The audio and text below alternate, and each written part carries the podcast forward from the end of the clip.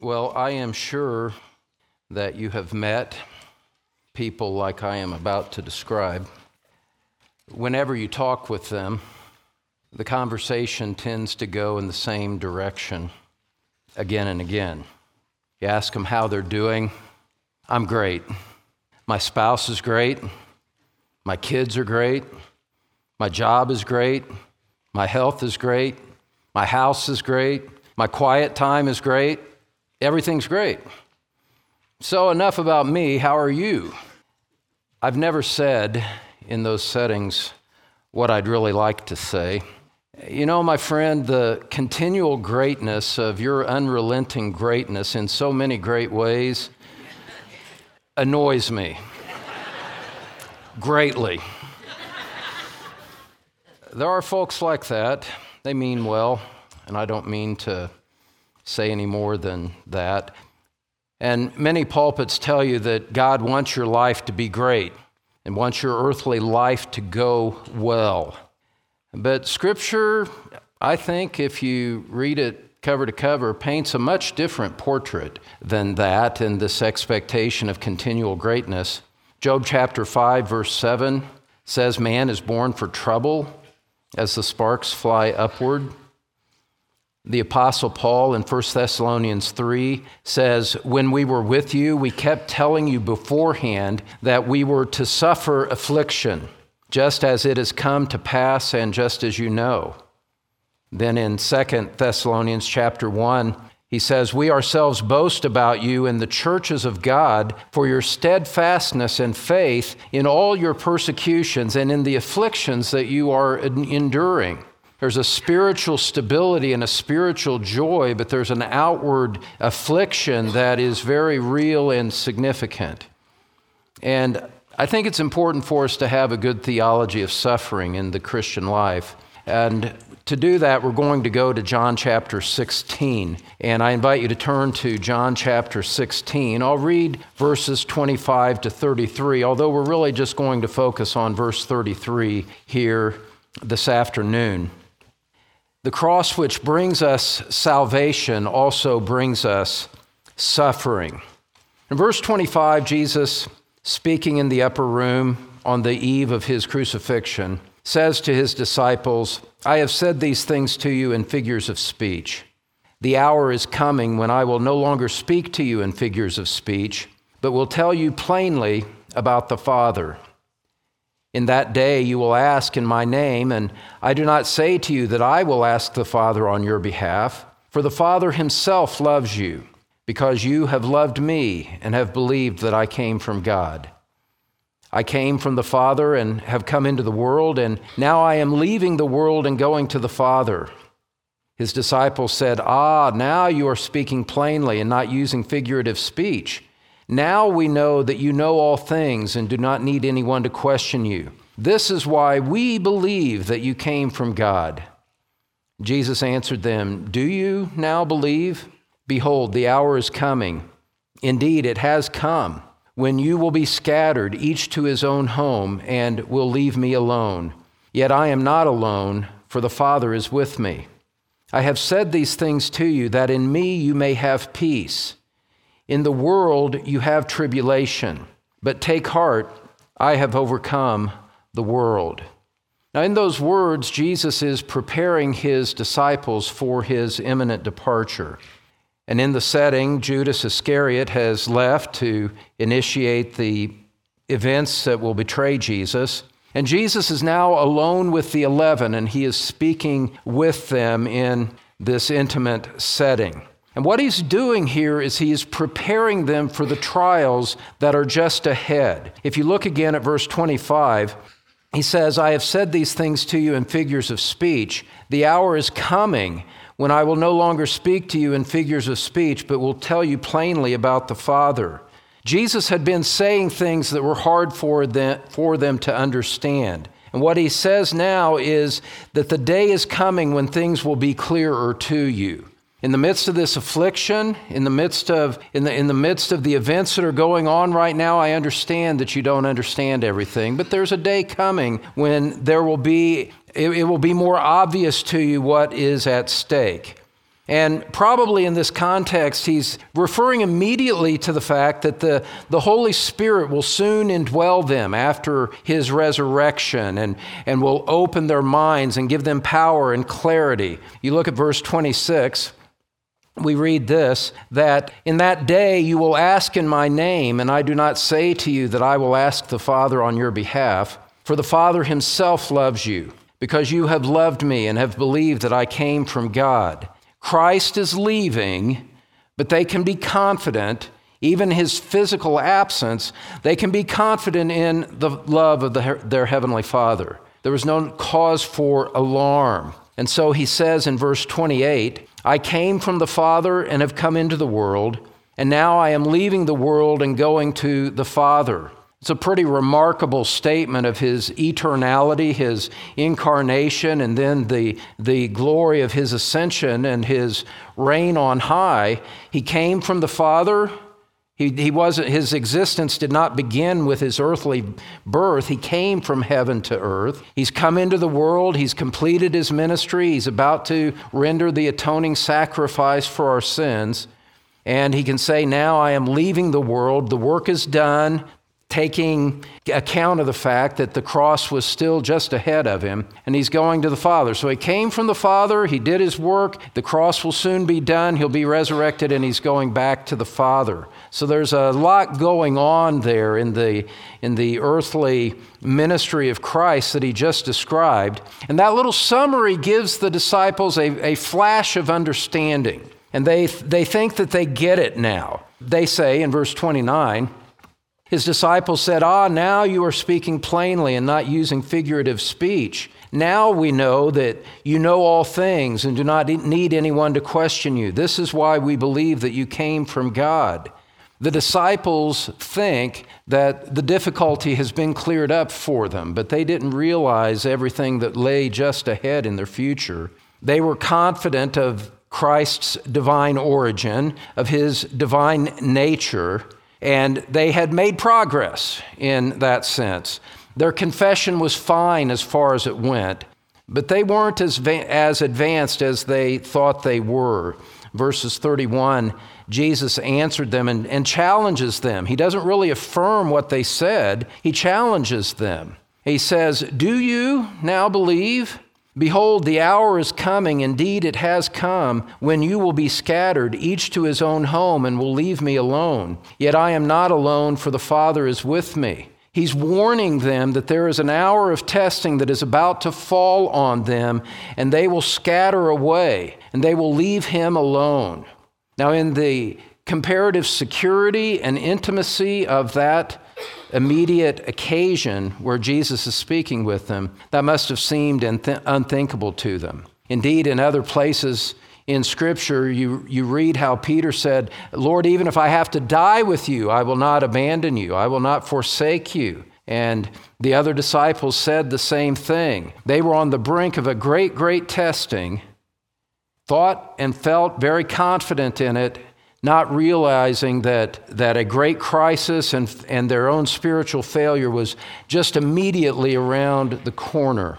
And it's a time of preparation for us, even to think in, in these terms as we gather together in the comparative safety and the quiet and the fellowship of, of a time like this. And it's sweet as it should be.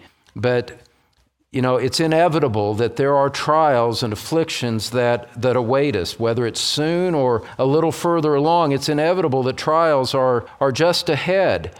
And so Jesus, in effect, is saying, Do you think you've arrived? Their faith was about to be tested. The Romans would soon arrest him. They would all run and leave him alone and make the point that overconfident disciples are not prepared for difficult trials. And that's kind of the, you know, I alluded to those people that on social media or, you know, in personal conversations, everything's great, everything's great.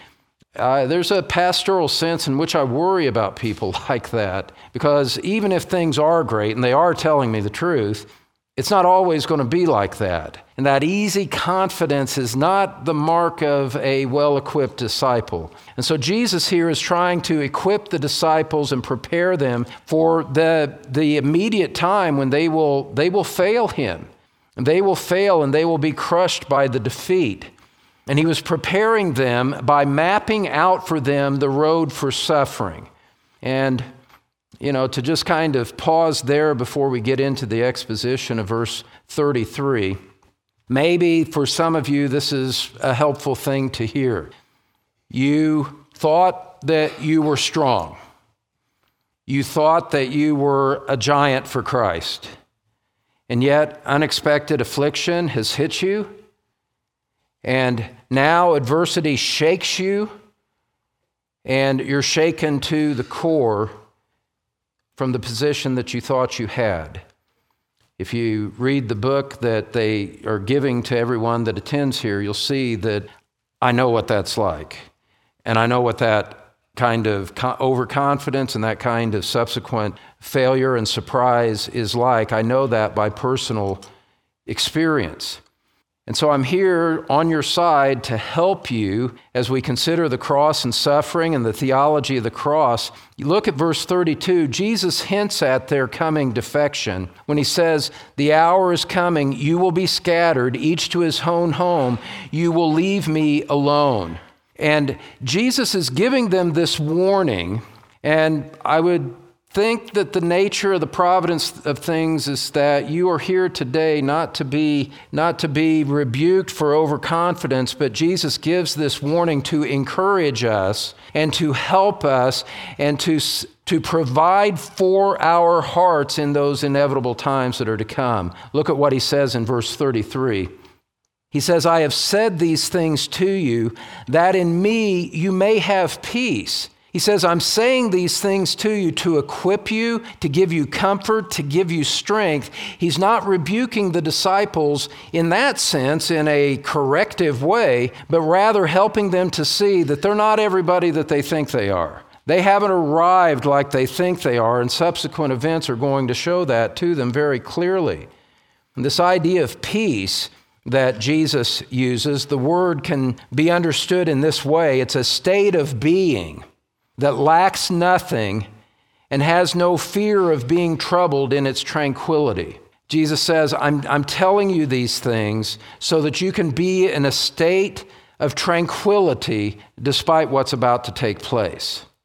And what he does in verse 33 that follows, he gives them three, three keys to finding peace and keeping peace in the midst of this hostile world in which we live.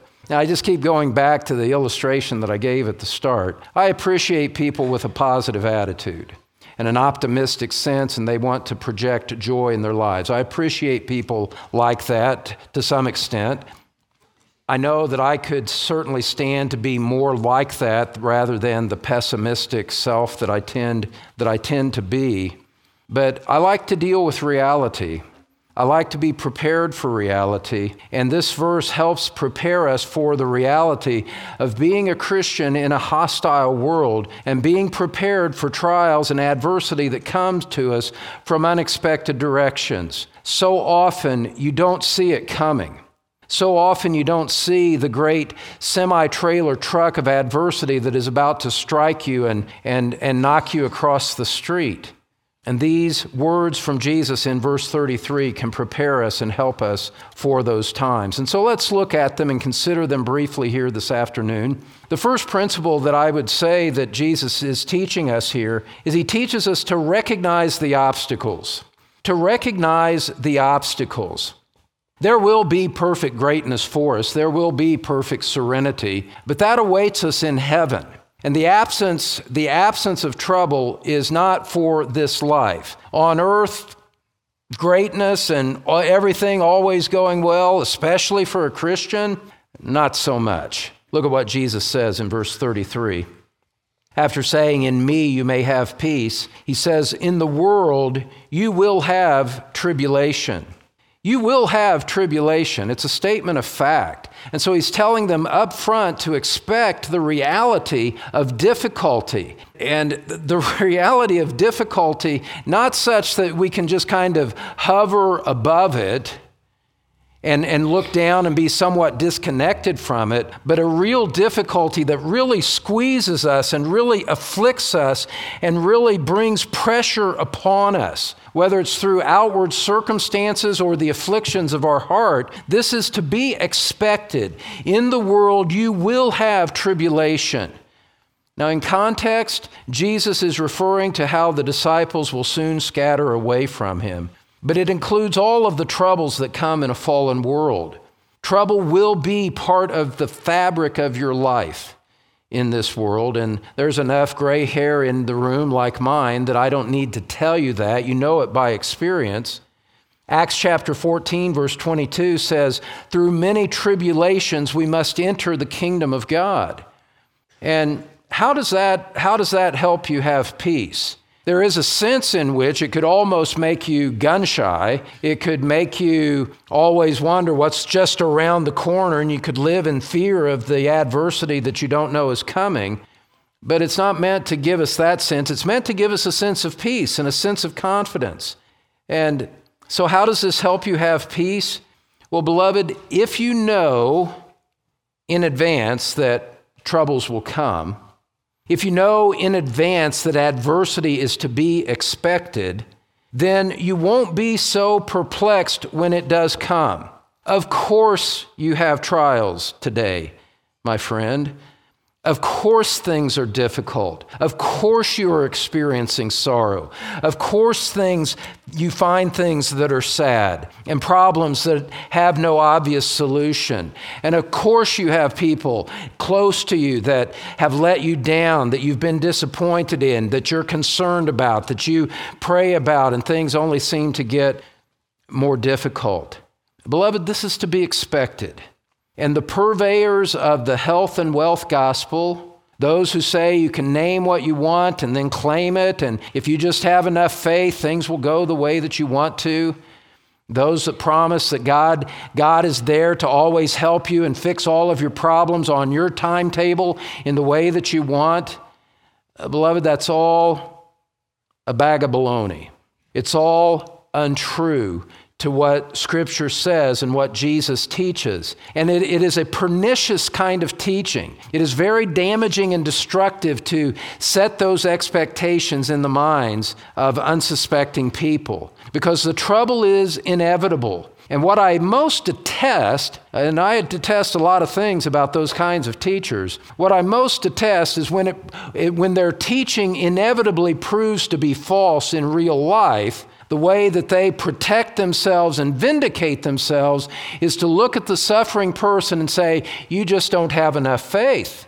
If you had enough faith, you wouldn't be suffering like this. And so, on top of the physical and spiritual affliction that they are already experiencing, in order to protect their kingdom, they lay the blame on the person for a lack of faith, which I think is reprehensible. And I would not want to be standing in their shoes on the day of judgment, having inflicted so much physical and, well, spiritual pain on the people of God. It's not true. We're going to suffer. It's going to be difficult. Not, not in the same degree for everybody, and not everybody will go through periods of darkness like some of us have. But difficulty is to be expected. We live in a fallen world and we are fallen creatures, and, and sad, difficult, fallen things happen to fallen creatures in a fallen world. And so, if you came to Christ just looking to, for an escape from all earthly trouble, uh, welcome to reality. Welcome to a, a truer presentation of the gospel of Christ than what was given to you at first. And think about it, beloved. Jesus, Travis quoted it earlier in his message earlier today from John 15. Jesus said, If the world hates you, they'll hate me.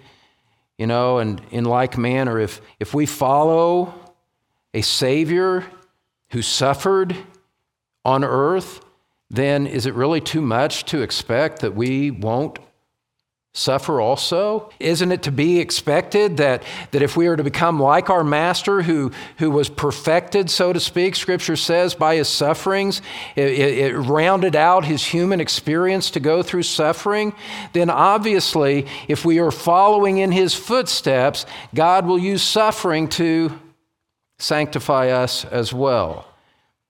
It's a question of when it will happen, not if it will happen. Now, commercial airplanes have instruments that orient the pilot when he can't see where he's going, flying through weather or whatever the case may be. What we're talking about right now, my friends, is one of your most important spiritual instruments that you can have as you go through life here on this fallen earth. One of your spiritual instruments that guide you in the darkness is to recognize that obstacles are to be expected in the Christian life. This is to be expected. And so you can take heart, my suffering friend. Jesus told you in advance. Your plane isn't off course. You're just having adversity which is to be expected. And to know that is to, to solve half of the battle. I mentioned it in the book that they've, that they've given to you. You know, one of the things that will hinder you as you go through trials is a wrong set of expectations. If you think that Christians are not supposed to suffer, that's going to really hinder things and make it difficult for you when you go through suffering. Because you end up, I'm speaking to true Christians in what I'm about to say, because you end up asking questions like, Am I really saved? If I were really saved, I wouldn't be suffering like this. That's not the way to think. That's the, based on the wrong set of expectations. And so Jesus tells us to recognize that there will be obstacles. You will have tribulation, and that's a great starting point to have in place so that when the doctor brings bad news, when the stock market collapses, when whatever other wind of adversity blows into your life, you can step back with a measure of detachment and say, wait, let me get oriented here. Let me look at the instrument panel. Okay, the plane is still on course. This is to be expected. Now, that's not enough to go through the trials successfully. It's not enough to recognize the obstacles. You need to go further. You need to go further. And point number two, you need to rise to the occasion. You need to rise to the occasion. Now, in exact opposite to the person who says that everything's always great, on the, exa- on the other extreme of things is that you and I should not be people who are always complaining about what we're going through and soliciting sympathy. And I'm the victim here. And woe is me, and just talking about how dark and difficult things are, and, and everything's, everything's a crisis. That's not the way that we're meant to live either. Not in a false sense of optimism, a false portrayal that everything is always okay and great with me. But neither should we just be always walking around like the, the guy in the Peanuts cartoon who always had the cloud over his head. What was his name? Pigpen, thank you. And so we have to rise to the occasion. And as we come back to verse 33, I just want to say this is that if you're in adversity now, what, what God has set before you is perhaps different than what the outward trial seems to be. You know, I've got to get through the next doctor appointment, I've got to fix this or whatever. There's something more fundamental going on if you're going to view these things biblically, view them spiritually, and to truly be sanctified by them. God has brought something to you and brings adversity to us in order to mature our faith and to, and to have us grow in, from one position of glory to another. And so, what we do is we step up to the trials instead of shrinking back and falling down in discouragement. We rise to the occasion, point number two. Look at what Jesus says in verse 33. He says, In the world you have tribulation. In other words, this is what you cognitively need to know. You need to fix this principle in your mind that there will be tribulation. And so when it comes, it, it doesn't need to surprise you. It doesn't need to create a, a, a great sense of doubt in you, wondering, yeah, that's another thing that I forgot to say that I wanted to say. You know, you can have you can have this sense that well, maybe Christians aren't supposed to have any trials. So am I a Christian? I'm having trials. Or you can say, you can have a wrong perspective that says trials are inevitably a reflection of the fact that there is sin in your life. Now, sometimes we have trials that are a direct result of our sin. You know, somebody that has spent a, you know, spent 20 years of heavy drinking and they wake, you know, and they find that they've got what, what the condition known as wet brain and their brain can't recover. They're suffering as a direct result of their sin. A woman who loses her family and marriage because of infidelity, she's suffering as a direct result of her sin. And you can go on with examples like that. And sometimes there is a direct connection from sin to the suffering that we're experiencing. But that's not always the case. Sometimes trials come to us without any moral culpability on our part.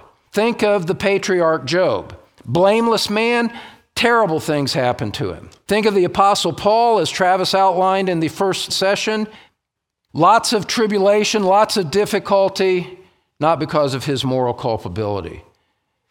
Think of the Lord Jesus, suffering during his earthly walk, suffering supremely on the cross, not through any sin of his own, not through any judgment of God on him in the sense that he was suffering for something that he himself had done. Think of the man who was born blind in John chapter 9. The disciples looked at him and said, said Jesus, who sinned, this man or his parents? And Jesus answered, It wasn't his parents, it wasn't him. He's suffering for the, so that the glory of God can be displayed. And so we have to we have to cleanse our minds of a lot of bad presuppositions, a lot of bad prior teaching and realize yes, Christians will suffer. It's not always a direct result of sin. And so then what do we do when it comes? How are we to respond? What Jesus is teaching us here in verse 33 is that we step up to the trials with courage rather than shrinking back in fear and falling down in defeat. Look at verse 33 with me again. He says, In the world you will, you will have tribulation, statement of fact. Now here comes the command and how you respond to it. But take heart. But take heart. Take courage.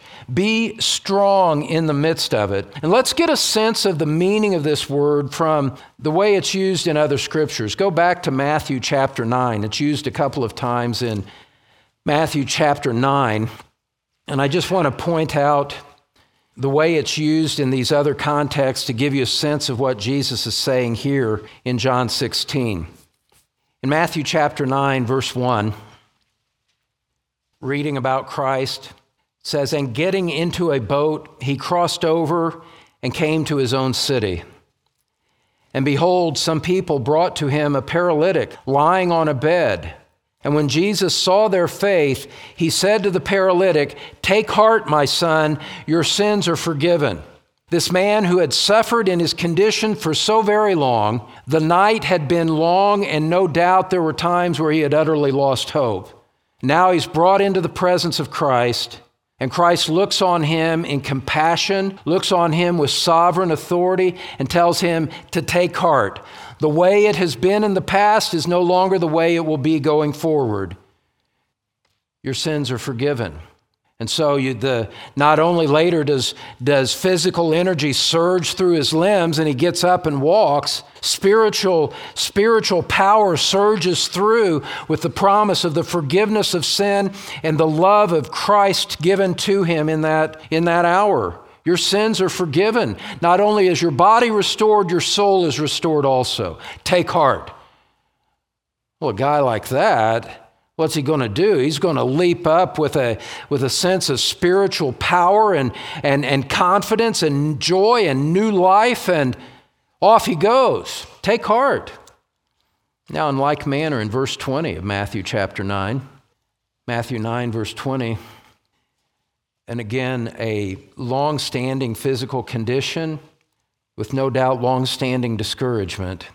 Behold, a woman who had suffered from a discharge of blood for 12 years came up behind him and touched the fringe of his garment.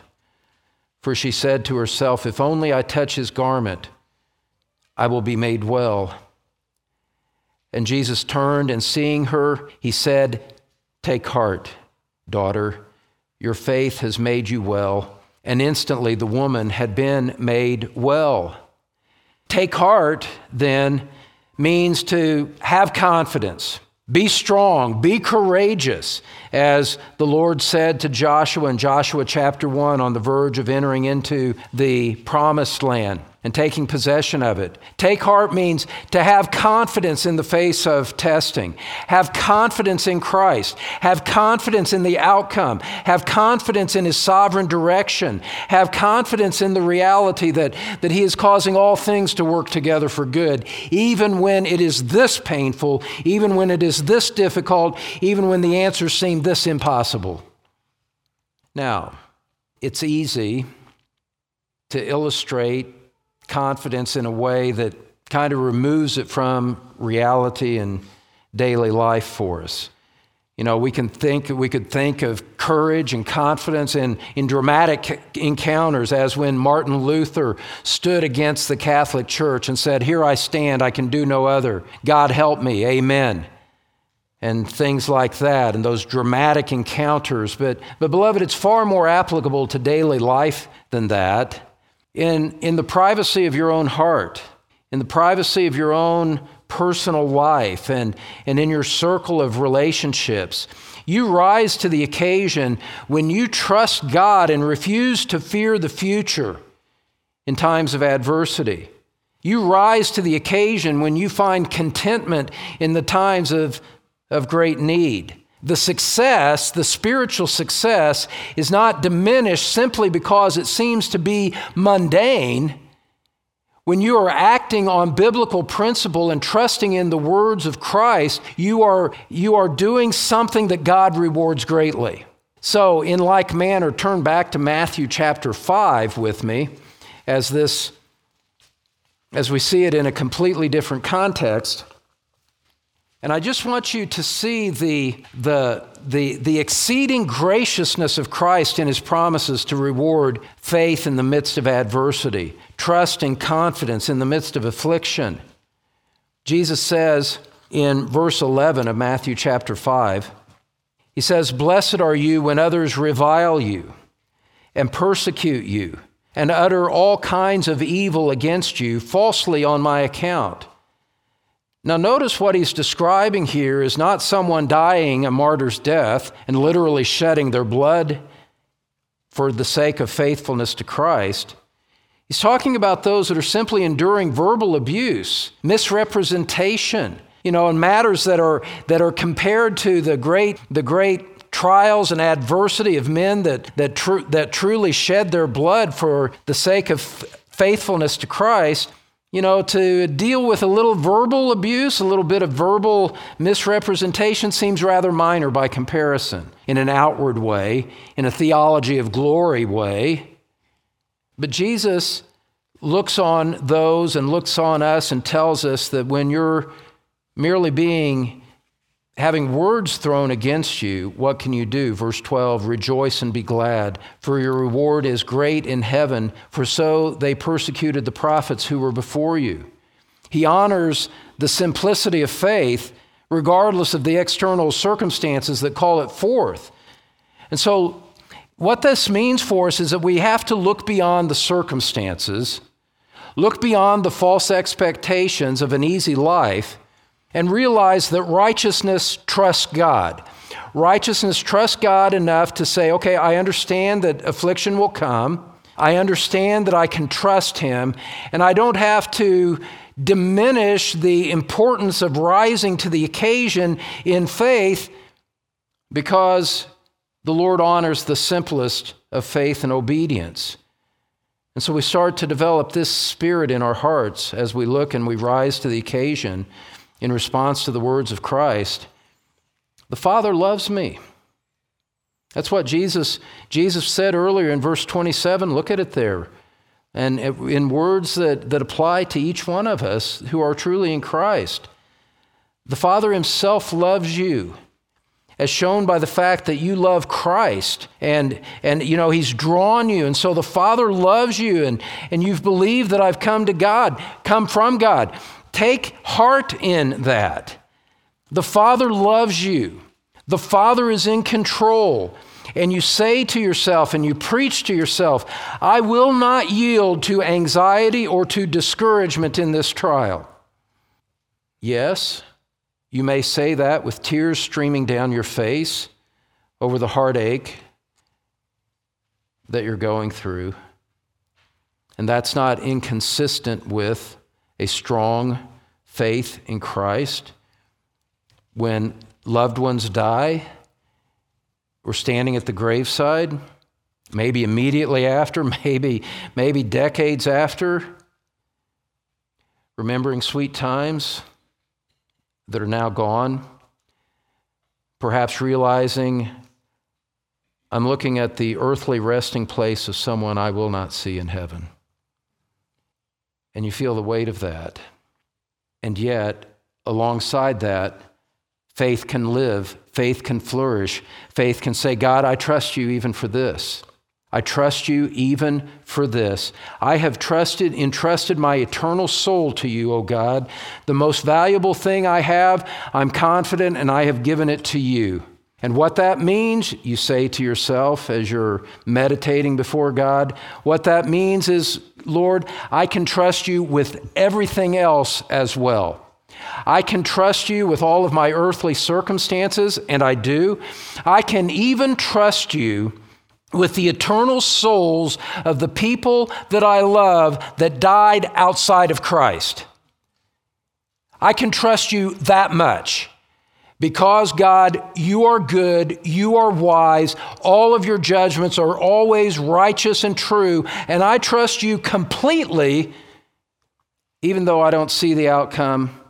These are matters that are too great for me, these are matters that belong to you. I'm just going to rise to the occasion and trust you, no matter what. Are you challenged by that? Are you encouraged by that? Because there's elements of both in it. And this is the sense in which we rise to the occasion. God, God tests our faith, not because He doesn't know what's there, but to display to us in over the course of time what is there. And to have your faith greatly tested and proven to be true after the worst kinds of adversity is a really wonderful gift from the Lord to give to us. And my friends, let me tell you, you want that gift on the other side, even if the price is so painful to pay to go through it on the end. Jesus wouldn't make promises like this if he didn't intend it to be to our blessing and to our encouragement. And so we recognize the obstacles. You will have tribulation. You rise to the occasion by taking heart, by exercising faith, by trusting God even when you don't understand. Let me just say this even when the circumstances cannot possibly change, and, and, and if God has given you a trial in which the circumstances absolutely cannot change. For example, a loved one has died and is gone, and they're not coming back. And that can't change. It doesn't look like a gift at the time. I understand that completely. Believe me, I do. I understand it doesn't look like a gift at the time. But what God has given you is a circumstance, giving you an occasion in which, as you apply your faith to the reality of life, He is displaying to you and giving you an opportunity to see that you will find His complete sufficiency for the joy of your heart, even if earth gives you nothing to prop it up by way of circumstance.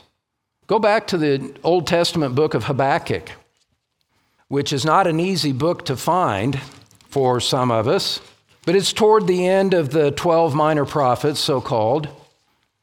If you find the book of Zechariah just before the New Testament and then flip back a couple of pages, you'll eventually come to Habakkuk.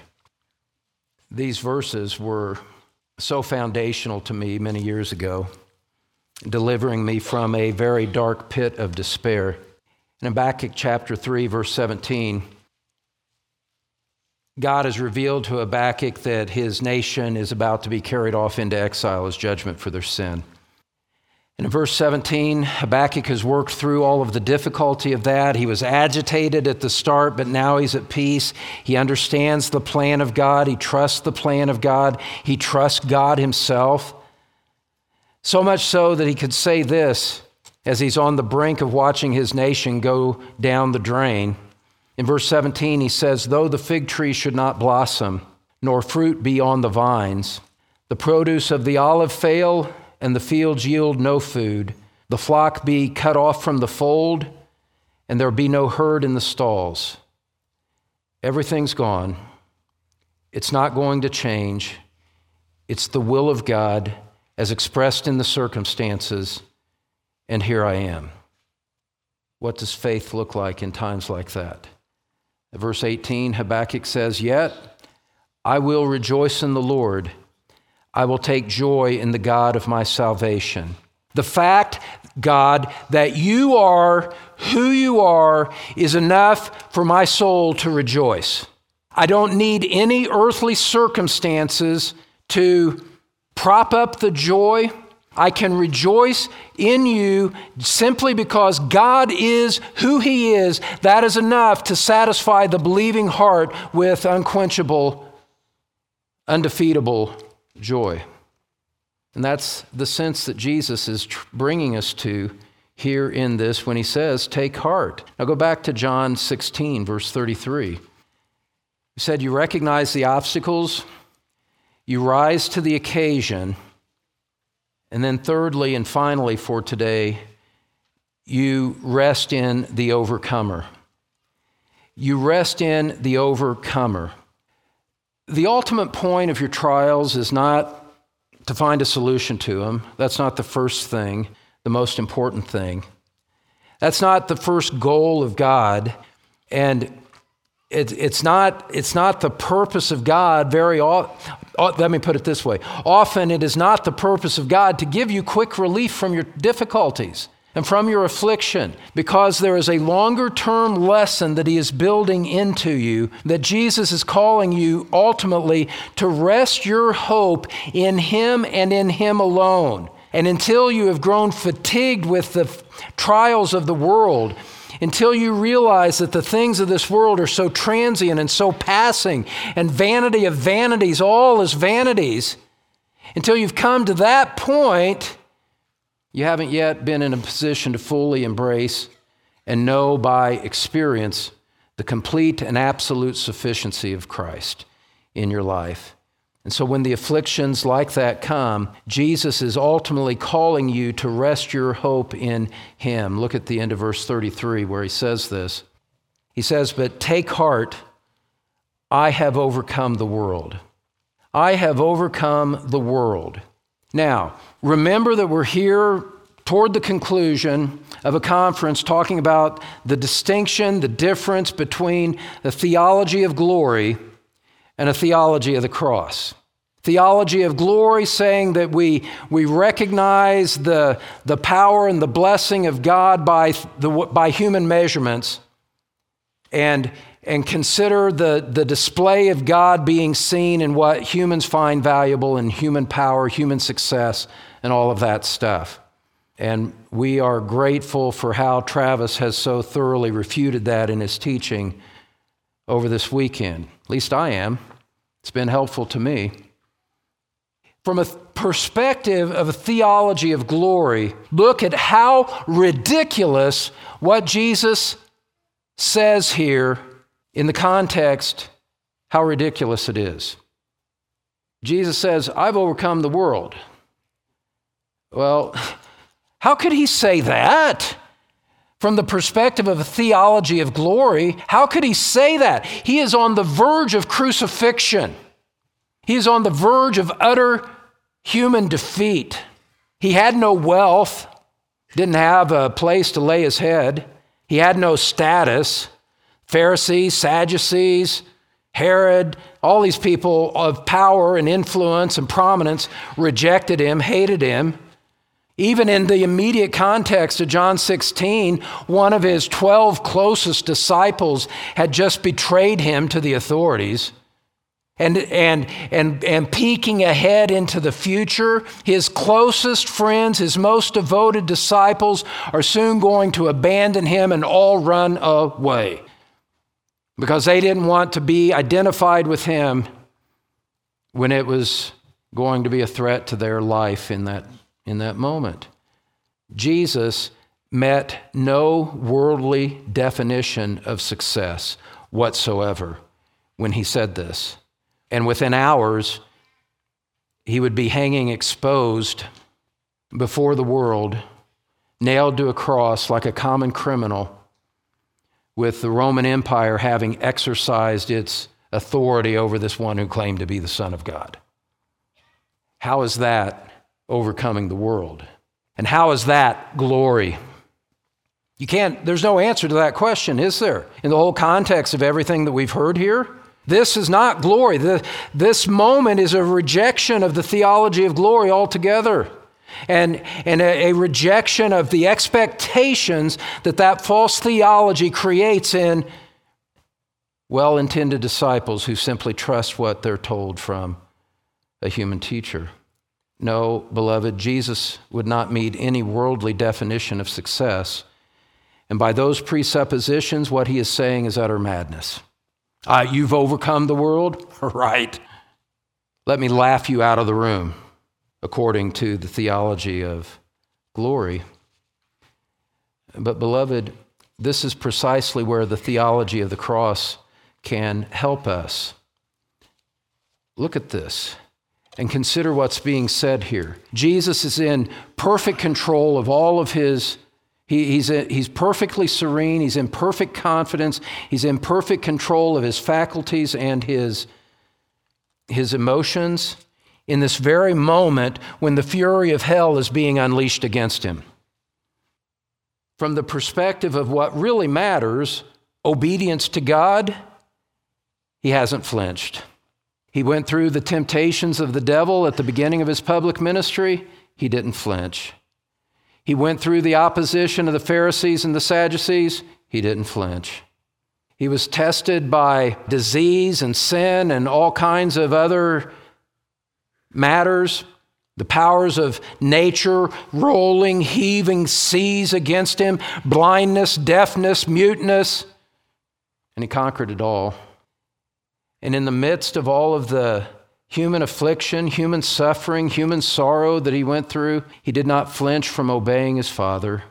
And going even further, he humbled himself in obedience to the point of death, even death on a cross. Look at Philippians chapter 2. We should take a quick look at that because it gives us it gives us this insight into how Christ overcame the world. Philippians chapter 2 we get some perspective on what it means to rise to the occasion as our Lord did and provides an example for us to follow.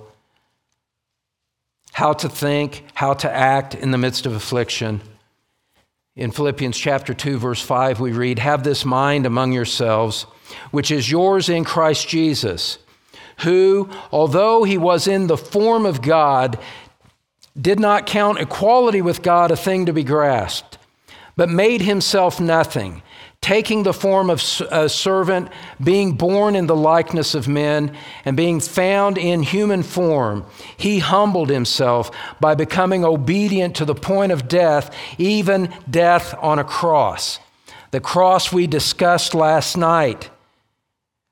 And in response to that, therefore, God has highly exalted him and bestowed on him the name that is above every name, so that at the name of Jesus every knee should bow in heaven and on earth and under the earth, and that every tongue confess that Jesus Christ is Lord to the glory of God the Father. In spite of all of the provocations, in spite of all of the suffering that was just ahead, in spite of the fury of the wrath of God being unleashed against him as he bore the sins of everyone who would ever believe in him, Christ didn't stray from the purpose of God. He never failed once. Jesus Christ was an impeccable spiritual success. not by the definition of the theology of glory, by the definition of what is true, the theology of the cross. And now, beloved, Jesus speaks to you who are in Christ. And as it were, he says, You belong to me. You've been united to me. I have loved you. I, Christ has given himself for you. He has redeemed you from all of your sins. He has pardoned all of your sins, and you are accepted as righteous in the sight of God, as declared in the doctrine of justification. And you are in Him, and He will never leave you, nor forsake you, nor abandon you, beloved. And because of your union with Christ, that's what Christ is pointing to here when he says this. He says, You take heart, you be strong, you be courageous, because you are mine, and I have overcome the world. So that the one who saved us through his suffering now keeps us in our suffering. The power of him who is raised from the dead indwells you in the person of the Holy Spirit, Ephesians chapter 1. You will one day share in heavenly glory. You will see Christ as he is, face to face, and you will be made like him. And the message of the gospel, the message of God to his people through his word, is look to whom you belong. Look at what your eternal future is and hang on to that. Not the earthly stuff that comes and goes and is vulnerable to loss at any time.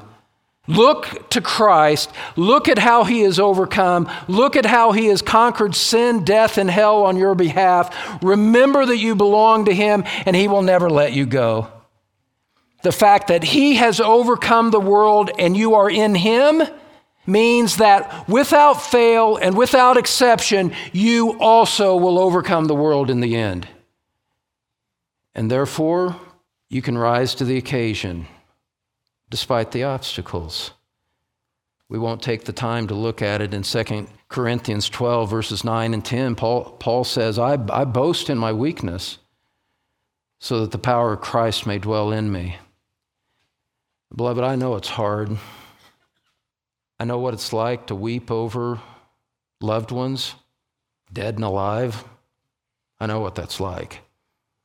And man, it's hard. Oh, does it hurt? But, beloved, that very suffering is the pathway to greater intimacy with your Lord. Don't reject the suffering that will bring you closer to Him. So, we do not expect ease in this life. We don't have a false sense of confidence in it. We don't go around complaining about it either. We simply don't run from the adversity. No, not at all. We don't do any of that stuff. None of the fake stuff in either direction. We're simply content to take up our cross and follow Christ. Let's pray together. Father, I would pray for these dear friends. Grant them grace to see the glory of Christ and to embrace the theology of the cross. Grant them grace and faith in their affliction. Grant them comfort in the most bitter of tears. Grant them strength in the times of greatest weakness. Grant them a flaming hope that can never be extinguished because it's grounded in your word, informed by your Holy Spirit, and resting solely and exclusively in the person of the one who overcame the world, even Christ Himself. We pray in Jesus' name. Amen.